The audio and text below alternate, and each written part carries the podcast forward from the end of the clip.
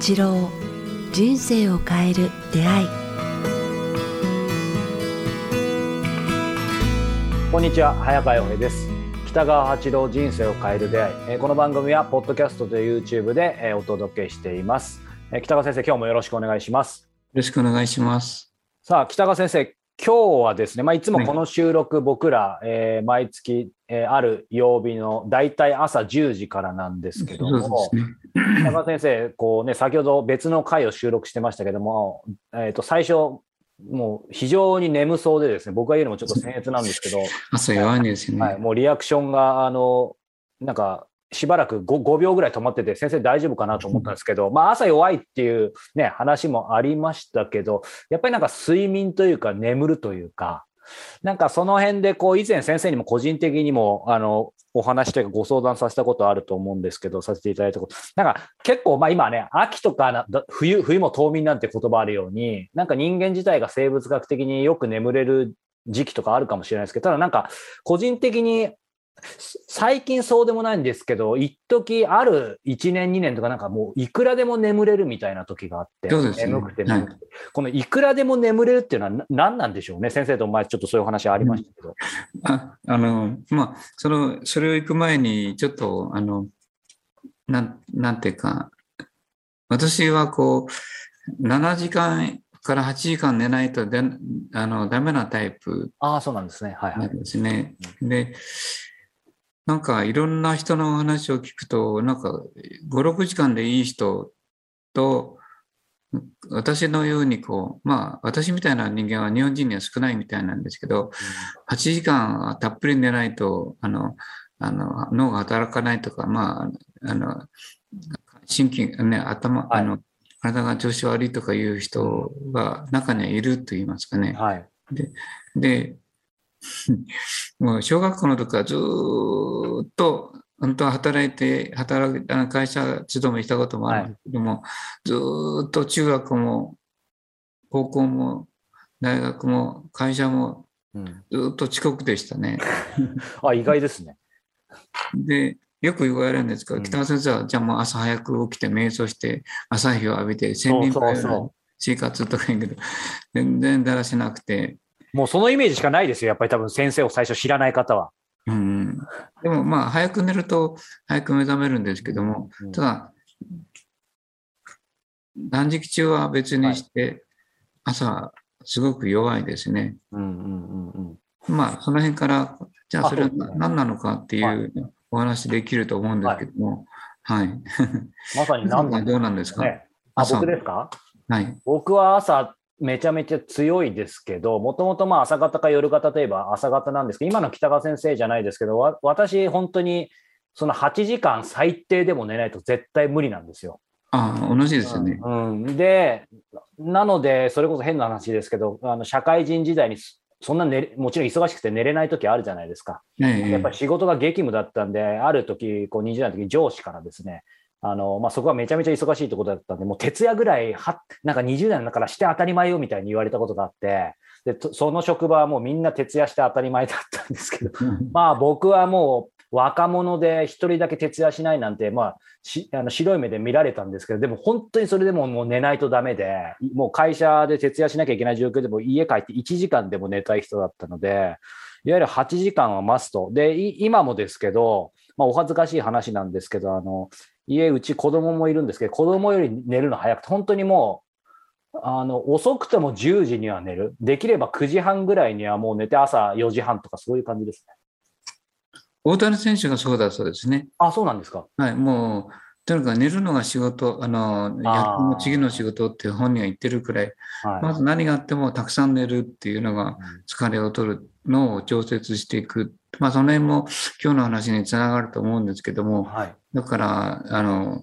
たっぷり寝るって乗ると、ああいうこう大谷選手のようなはい。筋肉が働くだけじゃなくて、筋肉を働かせる脳も活発化すると思うんですね。はい。はい。はい。だから大谷選手も、あれは脳がいいんですね。やっぱ筋肉だけじゃなくて、うん。その、それを操縦する機能といいますかね。はい。だから筋肉がいいゆえに、それを、あの人はたくさん寝ないとあんまりあんな風に働かないと思うんですね。ようんあの、ホームラン玉に当てるし、ね、命令が来ないと思うんですけど、うんまあ、あれも今日の話につながると思うんですね。たっぷり、とにかくたっぷり寝るっていう、うん何があっても寝るっていうのが、こう彼のあの支えてるって言いますか、うん彼を支えてると思うんですね。うんうんうんなので、なんか質問してください。なんか湧いてこない。いやいや、もういっぱいあの伺いたいですけど、先生が以前そう、そのいくらでも眠れる理由には、まあ、今の話とちょっとありますけど、そのおっしゃってたのが、脳が改革と創造、クリエイティブの方の創造を行っているから、いくらでも眠れるんだよあ、そうそうそう。あ、そうだ。そのそうでしたね。はい。はいそ。の辺をもう少し詳しく伺いたい。まあ、私だけの説ではないんですけれども、あの、NHK でもやってましたね、あの睡眠についてっていうのの、はいヒューマンなサイエンスとか。あ前も紹介したおはい。小田裕二さんの番組ですかね。まあ、あれ、あれの方のが科学的に基づいているから、うん。あの、いいと思うんですけど、一回しか聞いてないんですけども、まあ、あの、そうな納得してたっていうか、クリント・イーストウッドも朝弱くて、たっぷり寝るタイプって言ってましたけれども、えっと、まあ、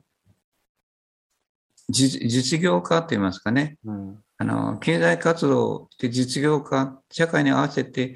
えーなんかこう、活動していくという方たちは、うんあなんか、そんなにたくさん、あの、なんて言いますか、左脳的と言いますかね。そういう方たちは、あの、どちらかというと、うん朝強くて短時間の睡眠でいいみたいですね。活動するというか。はい。ところが、やっぱ、クリント・イーストウッドをはじめとして、こう、はい。思想的に、う右脳を働かせる人、直感的に働く人たちは、はい、睡眠たっぷりとるっていうか、はいはいはいはい。でそれえー長い時間、それも長ければ長いほどいいっていうのは、あの、ヒューマンサイエンスの中でも言ってますけど、うん。そのその間、特に、えっと、レム期、はい。ノンレムではなくて、レム期にそれがすごく脳脳の中の改革が行われているという、こう、今分かってきたそうですね。まあ、レム睡眠、ノンレム睡眠ありますもんね。うん寝てる間に何が起きてるかっていう脳の改革がすごくへ分かるようになってきて、ーうん。だから、あの、特に若い時代、16とか、はい。15、16、17、18ぐらいの時には、とにかくたっぷり寝るっていうか、うん。あの、ことをやってると、脳がものすごくその間に、あの、起きてる時以上に、うん。あの、なんていうか、脳の中の神経の活躍と、だから、記憶の調整が、ああの、行われるだけではなくて、次の発想につながるような思想の分析が、コンピューターがどんどん働いてるっていうことが分かってきたって言い。ますね。うんうんうんうん。だから、あ人生の失敗とか辛いことをこう改革して、どうしたらいいのかっていうのが、脳が勝手にこう進化して、あの、整理してえーやってるのは、この眠気。長いうん時間寝ると、はい。その間に調整してくれるって言いますか。そうすると、なんか発想力というかね、はい。直感力とか発想力も高まってきてるというのが分かってきたって言ってました。で、私がこういろいろ調べてみると、画家とか、そういうこう、まあ、江戸時代の、あの例の、なんていうの、葛飾北斎みたいなあはいはいはい人たち天才的な人たちは、みんな、みやっぱみんな、外から見るとだらしないっていう思われるほどよく寝てるんですよね。うん、確かに。だからまあ、恐れずに、あの、寝なさいって言いたいっていういいですね。恐れてあ 社会活動、会社とかなんとか行く人はな、あの、そういうのはダメだけれども、芸術活動とか創作活動にに携わる人たちは、まあ全然、全然別なき脳の筋肉みたいなもんなんですよね。うん。まあでも逆に言うと当然、まあね、そのどどっちか両極端である、ね、まあそういう極端な職業の人もいるでしょうけど、皆さん、まあ、右脳と左脳の話なんですけど、両方ね、多分使えるに越したことはないと思うので、なんか自分の中で少し、そう、その、なんて言うんでしょうね。うん、シンキング寄りになってるとか、もうちょっと直感とか、右脳を使いたいなみたいな時はというか、なんか睡眠をやっぱりもうちょっとしっかり取った方がいいかなとか、自分の中である程度バランス取ってもいいかもしれないですよね。もちろん常にと取らないよりは取った方がいいよいいような気がしますけど。うん。愛花君の言う通りで、今はこう、短時間睡眠がこう、の時代に入ってしまってるんですよね。あの、すべてこうこうコンこういうコンピューターとか機械とかなんとかで、すごいスピードで社会が動いてるので、あの、左脳的になってると思います。私がこうジェット機に乗ったり、乗るまでに、えーね、あの電車に乗ったり、時間に合わせたり、えー、時計に、あの、時間に間に合うように時計を見ながら起きたりとか、荷物とか、で、荷物を送るのも何キログラムとか、すごく数字で表され、表されてると思うんですよね。で、すべてそういうふうに、計算とシンキングの世界って言いますかね、理性的に考えろ、理性的に考えろという時代に入ってるから、脳が非常になんか短時間睡眠に適しているように、その代わり処理はあのできると思うんですけど、直感力や発想や安らぎや、うん、あのとんでもない考え方、まあ、素晴らしいという意味意味でですよ、に人知を超えた考え方にとあの得られるのは、やっぱその長い間の睡眠が必要ということな、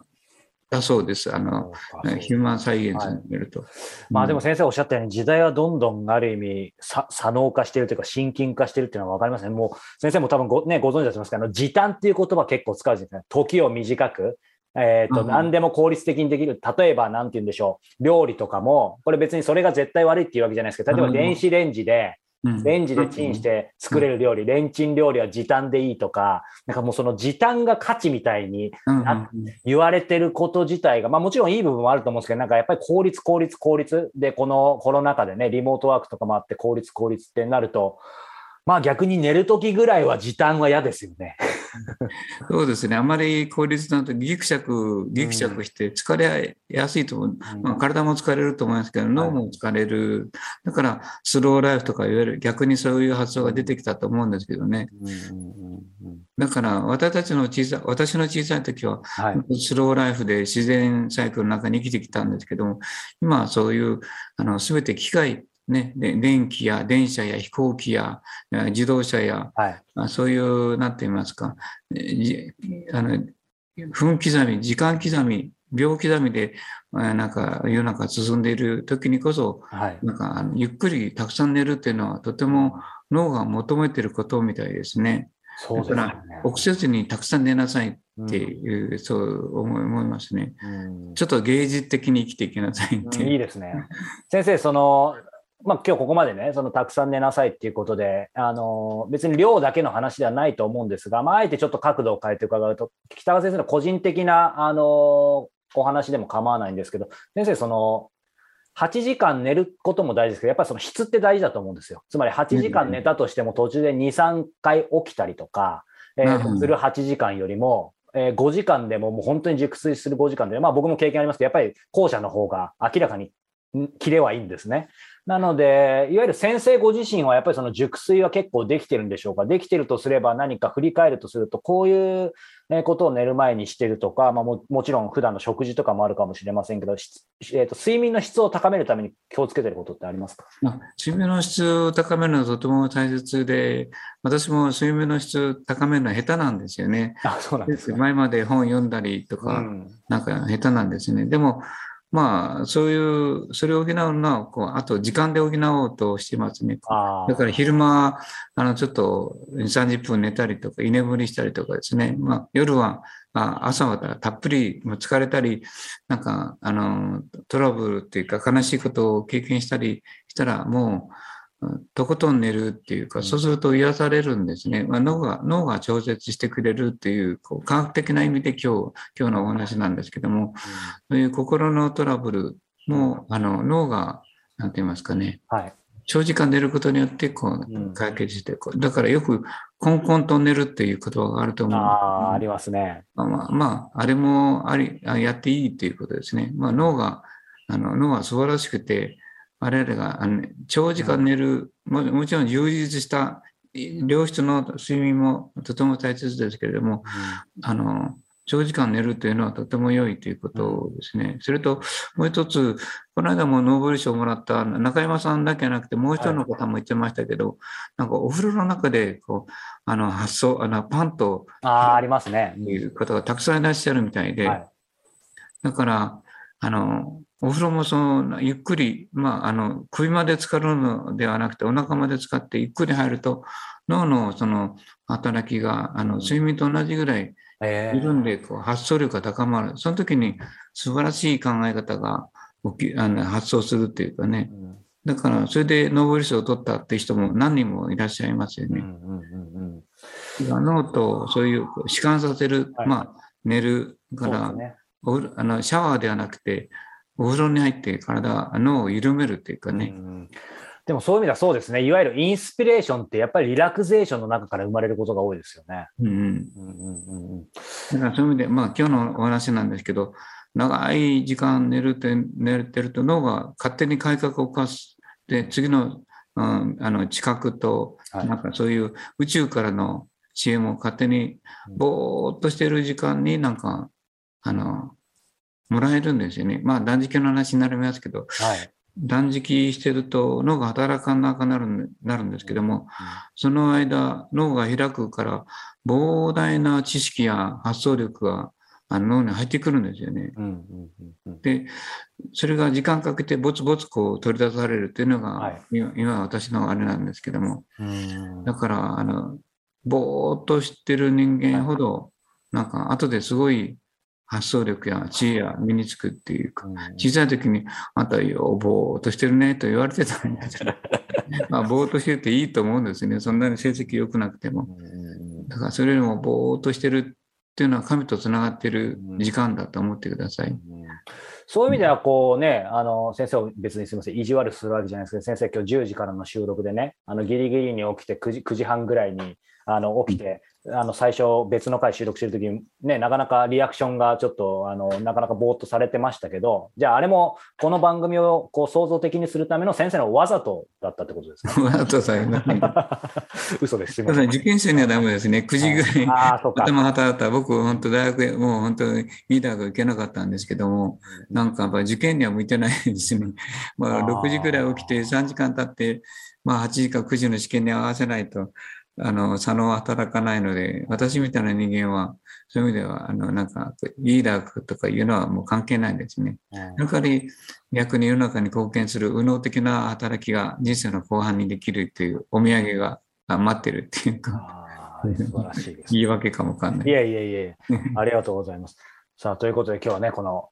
睡眠、眠るについて、そう長い睡眠っていうのは時々取ってください。はい、脳が勝手に改革を起こす。うん、ぼーっとする時間はとても大切です。はい、ありがとうございました。さあ、えーこの番組では皆様からのご質問、ご感想を募集しております。えー詳しくは北川先生のホームページ、もしくはメールアドレス、えー北川アットマーク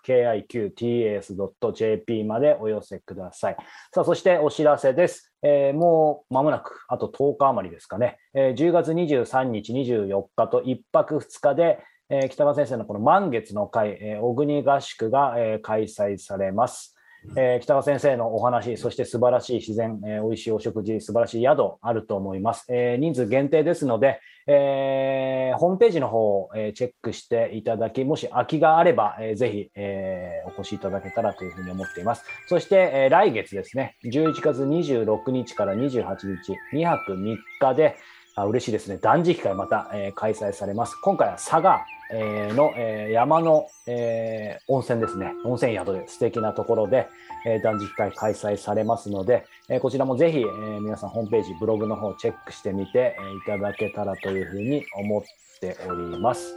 ということで、え今日もお届けしてきました。北川先生、また来週もよろしくお願いします。ありがとうございました。よろしくお願いします。